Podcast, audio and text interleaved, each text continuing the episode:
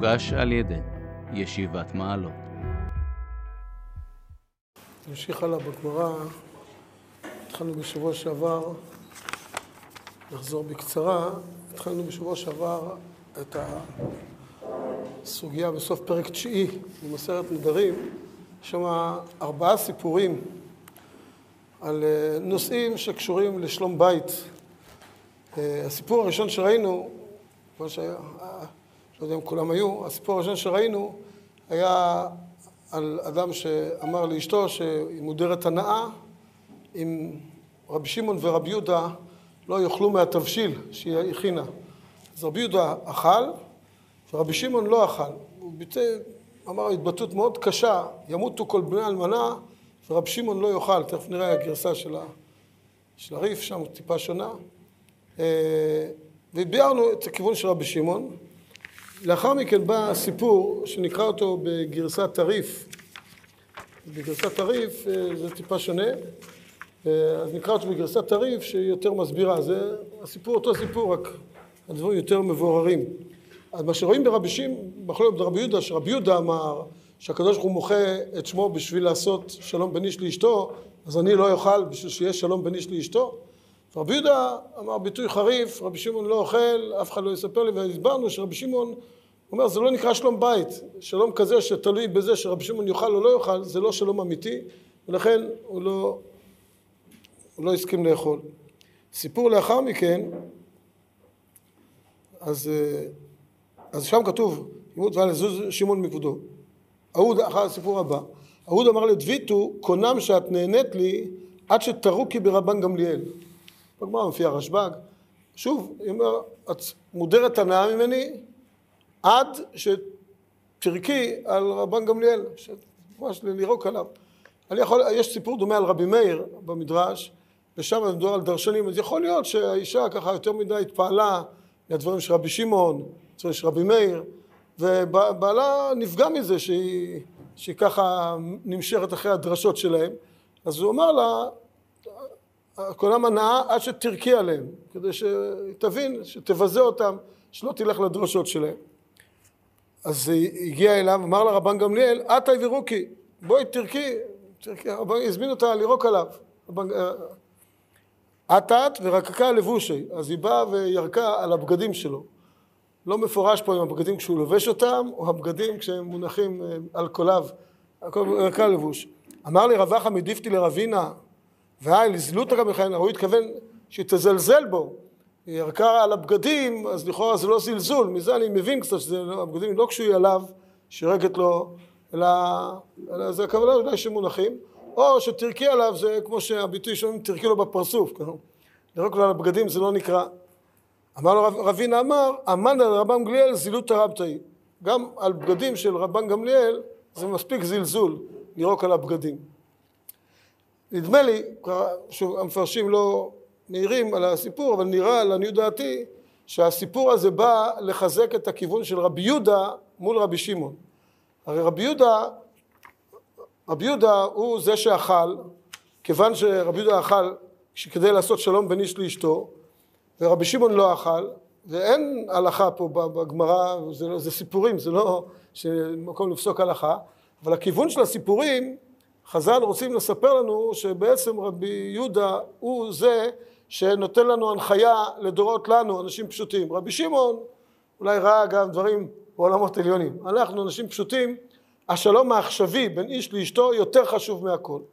כן, זה כן שלום, אם עכשיו הם יחיו בזכות זה, הם ימשיכו הלאה לחיות, ביחד זה שווה את העסק. רבי שמעון אומר זה לא נקרא שלום, אבל רבי שמעון זה באמת דברים יותר ככה עמוקים, לאנשים עמוקים, אנחנו אנשים פשוטים, אומרת הגמרא, רבי יהודה, כך צריך לנהוג, ולכן מביאה הגמרא את הסיפור של רבן גמליאל, שהוא, שהוא בהחלט הסכים לפגוע בכבודו, כי שם כתוב על יזוז רבי שמעון מכבודו, ככה הגרסה של הריף, והנה פה הוא פגע בכבודו, זלזלו בכבודו, בשביל לעשות שלום בין איש לאשתו. וזה בא הסיפור פה באמת להנחות אותנו, שאחרי שהסברנו באריכות את שיטת רבי שמעון, ובהחלט יש בה עמקות ו- והבנה עמוקה של, של שלום בית, שזה זוג צריכים להסתדר בעצמם, לא לתלות את זה באחרים. יש בהחלט מה ללמוד מכיוונו של רבי שמעון, אבל למעשה, אם אנחנו יכולים לעשות שלום בין איש לאשתו במיידי, או אם חלילה לא לפגוע בשלום בית במיידי, זה חשוב מאוד. יותר חשוב מהרבה ערכים אחרים של כבוד התורה ודברים אחרים, חשוב לא לפגוע ב, בשלום בית, שזה ערך מאוד עליון, חז"ל רואים אותו ממש כערך מוחלט. של שלום בית זה דבר מאוד מרכזי וחשוב, עליו נברא העולם. ולכן אה, ההדרכה המעשית היא שבהחלט להתחשב בשלום בית העכשווי. זה החלק הראשון. עכשיו בא סיפור נוסף, הסיפור השלישי, סיפור מדהים. ואחר כך נגיד, המפרשים אומרים משהו, ושוב, אני לדעתי יש פה מקום לראות את הסיפורים האלה בזווית אחרת. יש לי עכשיו שני סיפורים בגמרא. הסיפור הראשון, אהוד אמר לו דביתו, קונם שהיא את נהנית לי עד שתרים מום יפה שבך לרבי שמואל ברבי יוסי. אישה שהייתה מכוערת ביותר, ולא היה בה שום דבר יפה, ואומר לבעלה, קונם, את לא נהנית לי עד שרבי שמעון יגיד לי משהו יפה שיש בך. שתראי לו, תראי לרבי שמעון משהו יפה שיש בך, אם הוא יגיד זה יפה, שרבי שמעון לא יסתכל על נשים, לא ילך לחפש בה משהו יפה, תכף נראה מה רבי שמעון עשה, עד שתראי מום יפה שבך, מום זה לא מום אלא מאום, אבל כתוב פה מום בכל זאת, מום המפרשים אומרים זה מאום, משהו, משהו יפה, אבל תראו לפי המסקנה שזה כנראה לא סתם אומרים מום יפה שבך, משהו יפה, זה מום יפה שיש בך, ש, שאז אני מוכן הלאה להמשיך. כן, אז עכשיו רבי שמעון לא רוצה להסתכל עליה, אז הוא אמר להם, לתלמידיו, אולי בוא נגיד, הוא אמר לגויים, כן, רצה לא להסתכל, אבל הוא שאל, אז תראו, הגמרא מפרטת, שמא ראשיה נאה, שאל רבי שמעון את הגויים, ככה שתסתכלו עליה, תגידו, אמרו לו סגלגל, גם מה זה בדיוק? לא ראש יפה. שמא שערה נאה, דומה להניצי פשתן. שמא עיני הנאות, טרוטות הן. רבי שמעון מחפש משהו. שמא אוזני הנאות, כפולות הן. לא בטוח שאני מבין כל דבר מהו, אבל זה צורה של דבר מכוער. שמא חותמה נאה, בלומו. שמא שפתותיה נאות, אבות הן. שמא צווארה נאה, שקוטו. זה משהו שככה אין לה צוואר. שמא קרסנה, צוואו. שמא רגלות נאות, רחבות כשל אווז. טוב, זה כבר אני יותר מבין למה זה לא יפה. ואז הוא אומר, שמא שמע נאה, אולי השם של השם יפה, אולי יש לה שם יפה, לכלוכית שמה, השם שלה לכלוכית. אמר להם, או, oh, יפה, קוראים אותה לכלוכית, שהיא מלוכלכת במויה ושריה לבעלה. עכשיו שימו לב, זה דיני דאורייתא, להתיר אישה לבעלה, זה בדין דאורייתא של הנדרים, שזה דבר מאוד חמור בתורה. אז הוא אמר, וואו, לכלוכית, וואו, שם יפה מאוד. זה מאוד מתאים להשם, כי מלוכלכת במומים, היא באמת לכלוכית. וואו, והתיר אותה לבעלה מדין בנדרים, התיר אותה לבעלה כי זה, יש בה דבר יפה, השם שלה לכלוכית, זה מאוד שם יפה, מתאים לה. מה, מה, מה הקטע? איך אפשר להבין את הגמרא? אני חושב שהגמרא הזאת זה לימוד עצום בשבילנו ככה לדעת, וחז"ל רוצים להעלות על נס, ככה לעניות דעתי, להעלות על נס את האישה הזאת. האישה הזאת אישה גדולה. בדרך כלל, אם יש לנו איזה מום, אם יש לאדם איזה מום, איזה משהו, איזה חיסרון, איזה משהו לא יפה, אז הוא יסתיר אותו. באיזושהי צורה יסתיר אותו, אם יש לו משהו פה, איזה שיער ארוך, אם יש לו משהו, כן, כן. אדם הרבה עסוק באנרגיות של הסתרה, של להסתיר. ולא כל אדם אומר, כן, זה מה שיש לי, ככה עשה אותי הקדוש ברוך הוא, אני שמח עם מה שיש לי, קבל אותי כמו שאני. כזאת אני, וטוב לי עם זה, ואני יצור של הקדוש ברוך הוא. האישה קוראת לעצמה לכלוכית, אתם יכולים לדמיין דבר? שהיא מלוכלכת במומיה, כי ככה היא קוראת לעצמה. שהיא לא מסתירה את זה שהיא מכוערת, שצווארה שקוט והעיניים טרוטות, הקצת מילים שאנחנו מבינים שם, והחותם כזה והזה כזה, היא לא מסתירה את זה, היא אומרת, אני לכלוכית, כזאת אני, וקבל אותי כמו שאני. אומר לו רבי ישמעאל, שאליו פנו, רבי ישמעאל ברבי יוסי, אומר לו רבי ישמעאל לבעלה, תשמע, יש לך אישה מדהימה.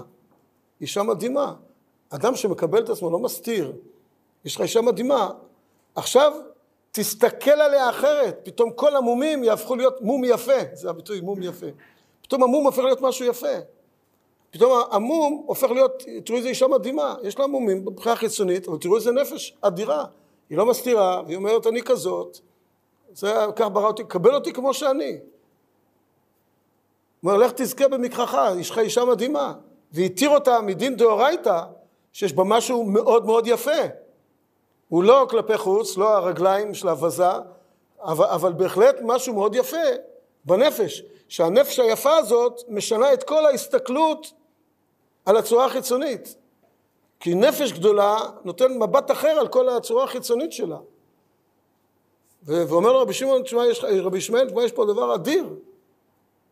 אני אומר זה לכל אלה שיוצאים בדייטים שהולכים לבקש תמונות לפני שמתנים את הזה לקחת תמונות, כמו שנהוג היום, שזה לעניות דעתי לא בסדר. ש... זה דבר שהוא מה לא בסדר, לא נגיד, לא נגיד נגזים, לא נוציא שם על, על כולם שעושים את זה. לא, לא בסדר, אבל אני חושב שרבי ישמעאל פה אומר לנו, אל תחפש תמונה, תחפש את הבן אדם. לפעמים ברגע שהדמות תהיה, תראה את הנפש, תראה את האישיות, אז גם הצורה החיצונית תראה לך אחרת. פתאום המום יכול להיות יפה.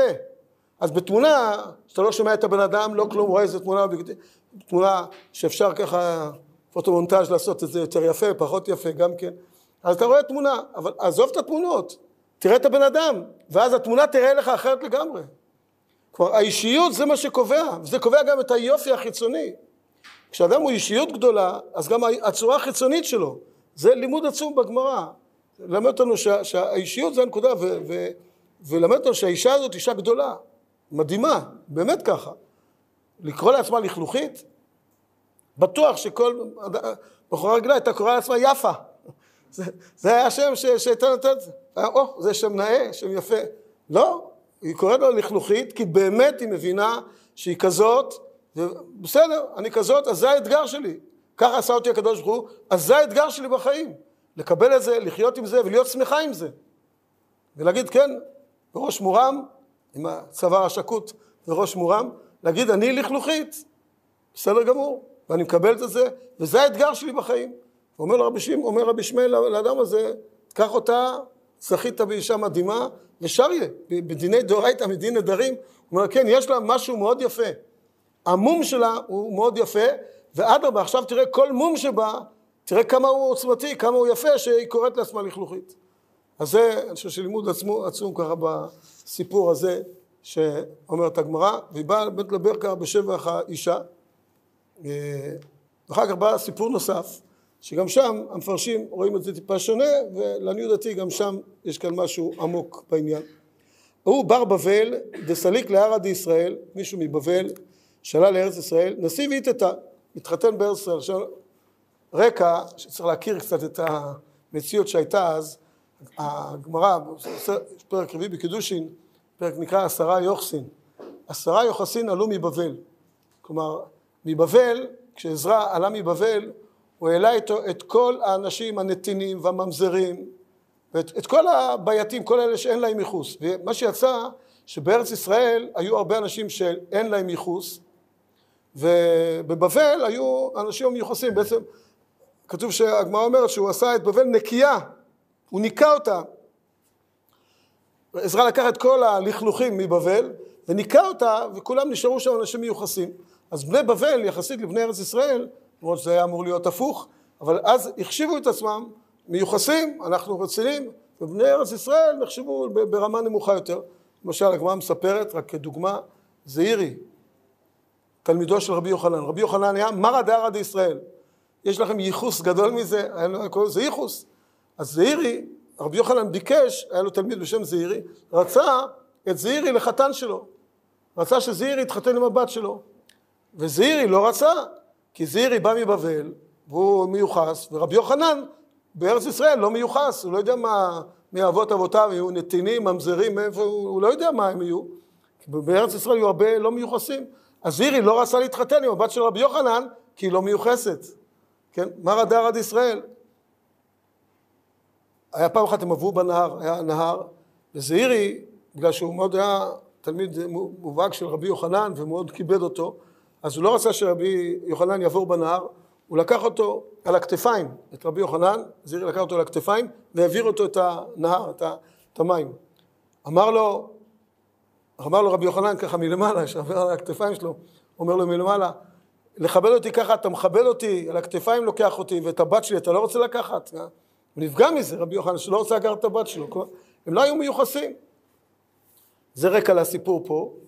בן בבל התחתן עם אישה מארץ ישראל, אז הוא מזלזל בה, בעצם היא לא, לא מיוחסת, והוא מרגיש עצמו על הגובה, הוא, הוא בא מבבל, היא בסך הכל מארץ ישראל, זה הרקע. היית אתה, נשיא ויטתה, הוא בבבל, עלה להרצל, נשיא ויטתה. אמר לה, בשילי לי תרי טלפי, כן, אז שני רגלי בהמה. אז טלפי בארמית של בבל זה רגליים של בהמה, טלפיים, מה שאנחנו קוראים, וטלפי זה עדשים, בארמית של ארץ ישראל זה עדשים. אז היא בשלה לו שני עדשים, הוא אמר לה, יש לי שני רגליים של בהמה, הוא בא רעב מעבודה, רוצה לאכול רגליים של בהמה, והיא בשלה לו שני עדשים קטנים. כן, אז הוא התעצבן עליה, כן, אז, כן, הוא אומר לה, בשביל לי תרי טלפי, בא שלה לתרי טלפי של עדשים, רתח עלה, התעצבן עליה. למחר אמר לה, בשביל לי גריבה, כן, תבשלי לי, הכוונה תבשלי לי ככה הרבה. אז היא בישלה לו סיר מלא ככה של, של, של, של דברים. שוב, לקחה את המילה שלו בצורה עד הסוף, ועשתה לו, בישלה לו ככה סיר מלא של דברים לבן אדם אחד. אז הוא התעצבן עליה עוד פעם, כן, אז אה, רתח עליה, ועוד פעם רתח עליה, ואז הוא אומר לה, הייתי לי תרי בוציני.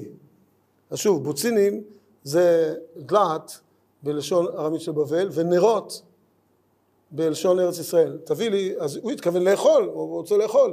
הביא לו תרי שרגי, אז הוא הביא, הביא לו נרות. אז uh, הביאה לו נרות, תרי שרגי, אמר לה, זירי תברי אתון על רישא דבבא. לכי תזרקי את הנרות, תשברי אותם על ראש הפתח, בבא. בדיוק בבא בן בוטה ישב שם, במקום. הוא אמר, תזרקי את זה על הרישא דבבא, על הראש של בבא. אז היא, הוא התכוון לפתח. אבי יתיב, בבא בן בוטה הבבא, בדיוק בבא בן בוטה, ישב הבבא. אז, אז הלכה וזרקה עודיין דינה, עד דתון הרישא. הלכה וזרקה לו זה על הראש, שברה לו את הנרות האלה על הראש. אמר לה, מה הדין דעבדת, מה, מה הקטע? מה, מה, מה בדיוק הקטע, מה עשית לי בעניין הזה? אמרה לי, כך ציווני בעלי. בעלי אמר לי, אני, מה שבעלי אומר, אני עושה. הוא אמר לי לזרוק את זה על, על בבא, זרקתי את זה על בבא. אמר, את עשית רצון בעלך, המקום יוציא ממך שני בנים כבבא בן בוטה. כן? אז מה הסיפור הזה בא לספר לנו? אז הר"ן אומר במקום שהביאו את זה בשבחו של בבא בן בוטה. לראות שהוא כמו שרבי שמעון, כמו שרבי ישמעאל ורבי יוסי, כמו לפני כל אלה שרבן גמליאל שהסכים שירקו עליו, ורבי יהודה שאכל, כל הסיפורים, ש... אז עוד סיפור על חסידותו של בבא בן בוטה, שהסכים, היא שברה לו את זה, לא שאלה אותו, היא שברה לו את זה על הראש, רק הוא להפך, כיבד אותה ו... ו... ובירך אותה, חסידותו של בבא בן בוטה. הראש גם כשהוא אומר כאן, ככה הראש מסביר את הגמרא, אה, בשילי תרי תלפיכין, דבר מועט, שכנתר ראשון לבן אדם אמר דבר מועט, והיא הייתה שותה, טיפשה, אישה באמת טיפשה, והבינה הדבר כפשוטו, הבינה את זה כפשוטו, ולכן היא הביאה לו בדיוק את הדברים האלה.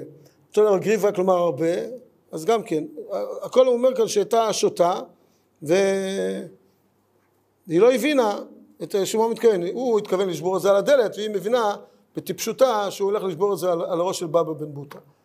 לעניות דעתי, גם הגמרא פה באה בשבח אנשים, והאישה הזאת הייתה אישה גדולה וחכמה מאוד, ככה, לעניות דעתי, שוב, אני, הראשונים כחלק אומרים, אבל תורה היא וללמוד אנחנו צריכים. כן, מה מביאים את הסיפור הזה? סתם ככה... והרקע, אני אומר, ארץ ישראל ובבל, זה, זה דבר ידוע, ש, ש, שהם נחשיבו את עצמם. אדם, מה שהיה, זה, היא רצתה ללמד אותו, היא לא שלא הבינה, היא רצתה ללמד, אני יודע אם מישהו עולה מהגמרא לפחות, שהאישה הזו רצתה ללמד את בעלה, תרד קצת ממרומי האולימפוס שלך, ואני אשתך, בוא נדבר, תדבר איתי. תקשורת, קצת קשר, שיהיה בינינו קשר אמיתי. תראו לכם, הבעל, הוא בא רעב מעבודה, והוא באמת רוצה לאכול שני רגליים. מה הוא אומר? טלפי, כן, יושב על הכיסא רם ונישא, טלפי, כמו שהוא יושב באיזה מסעדה, אה, בירה, הוא מכריז ואומר, מה, אני שפחה שלך? תבוא תגיד, אני מאוד רעב. אם רק היית אומר את המילה הזאת, אני רעב, אני רוצה לאכול ככה איזה משהו טוב, בשר, הייתה מבינה. הייתה מבינה את העברית, הייתה מבינה את הארמית, הייתה מבינה במה הוא מדבר. רק הוא לא מדבר, הוא בן בבל המיוחס, מה, הוא התחיל עכשיו לדבר עם אשתו, לספר לה סיפורים? טלפי, אז היא מביאה לו טלפי, היא עושה מצה טיפשה, עד כדי כאשר אפילו הראשונים הבינו שהיא טיפשה, והיא מביאה לו עדשים קטנים. אתה רוצה לדבר? ואז הוא אומר לה, גריבה, מביאה לו גריבה, עושה לו, תדבר, תגיד, אני רוצה משהו מאוזן יותר, רוצה, ת, תגיד משהו, תגיד מה אתה רוצה, תגיד שני מילים. עוד שתי, שני, משפט אחד ואני אבין בדיוק מה אתה רוצה. אתה לא רוצה לדבר איתי? אתה לא רוצה להסביר איפה אתה עומד? מה, אני סתם ככה, אני איזה מלצרית שלך? ואז היא המשיכה הלאה, והיא שוברת, בוציני, ומביאה לו נרות, הוא אומר תשברי את זה על בבא. זה לא שהיא הבינה או לא הבינה, היא הבינה, לעניות דעתי היא הבינה. וזה מה שאמרה לבא, בכך ציווני בעלי. עכשיו מי נהיה פה הטמבל? האישה, מי השוטה פה מצטער, האישה או הבעל? הבעל נהיה השוטה פה. כן? היא אומרת, ככה ציווה אותי בעלי, תשאל את בעלי, אני לא יודע, לא, לא, לא מבינה, ככה הוא אמר לי, לשבור את זה על הראש שלך. אז אה, לך תשאל אותו למה. אז מי נהיה פה השוטה? הבעל נהיה פה השוטה. האישה הזאת היא חכמה גדולה, היא מלמדת אותו הלכות תקשורת, תקשורת אמיתית, תקשורת זוגית. צריך לדבר, ולכן הוא מברך אותה, כי הוא לא איזה שייטה, והוא לא מברך אותה, הלוואי שתהיי חכמה, אלא, אלא את ראויה את ראויה כי, כי את באמת חכמה. ובסופו של דבר, אמנם זה בתלמוד הבבלי, אבל תלמוד הבבלי תמיד מעלה על נס את חכמי ארץ ישראל. יש הרבה במדרש איכה על חכמותם של בני ירושלים. מעלים על נס את חוכמת אווירא דהרצל מחכים, והגמרא רוצה להראות שפה האישה הזאת היא יותר חכמה ממנו. ודרך הרגליים היא מלמדת אותו, דבר, תתקשר, תאהב, בוא נבנה בית ביחד, ואל תשב לי פה למעלה ואני המלצרית שלך. יפה, באת מבבל, כל הכבוד, אבל גם ארץ ישראל, הנה השם אלוקיך בה, מראשית שנה אחרית שנה, זה גם שווה משהו. ולהפך, הגמרא באה בשבח האישה, באה לומר.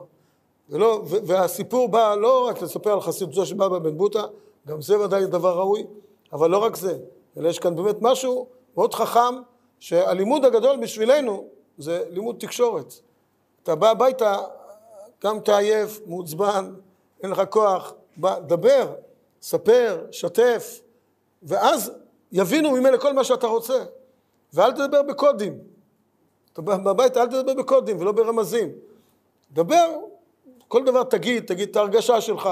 כשתגיד את ההרגשה שלך ומה אתה רוצה, יבינו בדיוק מה אתה אומר, ושום טעות לא תהיה. ואם לא תשתף, אז תראה בסוף אם יוצא ממך צחוק מהצורה שבה אתה עושה את הדברים. אז זה לימוד עצום, אני חושב שדווקא הגמרא מלמדת אותנו, זה בזוגיות, אבל לא רק בזוגיות, זה בהרבה מערכות. לא, לא לוותר על הקשר, קשר ש, ש, בדברים, שבאמת קשר של להגיד, לשתף, שאדם באמת, אה, מי שקרוב אליו, אז לשתף אותו, ולא, ודאי לא להתנשא להרגיש כאילו זה, הוא לא ראוי שאני אדבר איתו, אלא להבין שבאמת יש כאן עניין מאוד חשוב של תקשורת, שזה חשוב בין בני זוג, זה חשוב בין הורים לילדים, בין ילדים להורים, בין חברים. התקשורת היא דבר מרכזי, זה חוכמת הדיבור, היא, היא חוכמה מאוד גדולה, וזה אני חושב שהכיוון שהגמרא רוצה לומר, שאם אומרים, מדברים בקודים, והדיבור הוא רק איזה אמצעי לאיזה צרכים שאתה צריך, אז יוצא מזה הרבה טעויות, הרבה, הרבה שגיאות בחיים.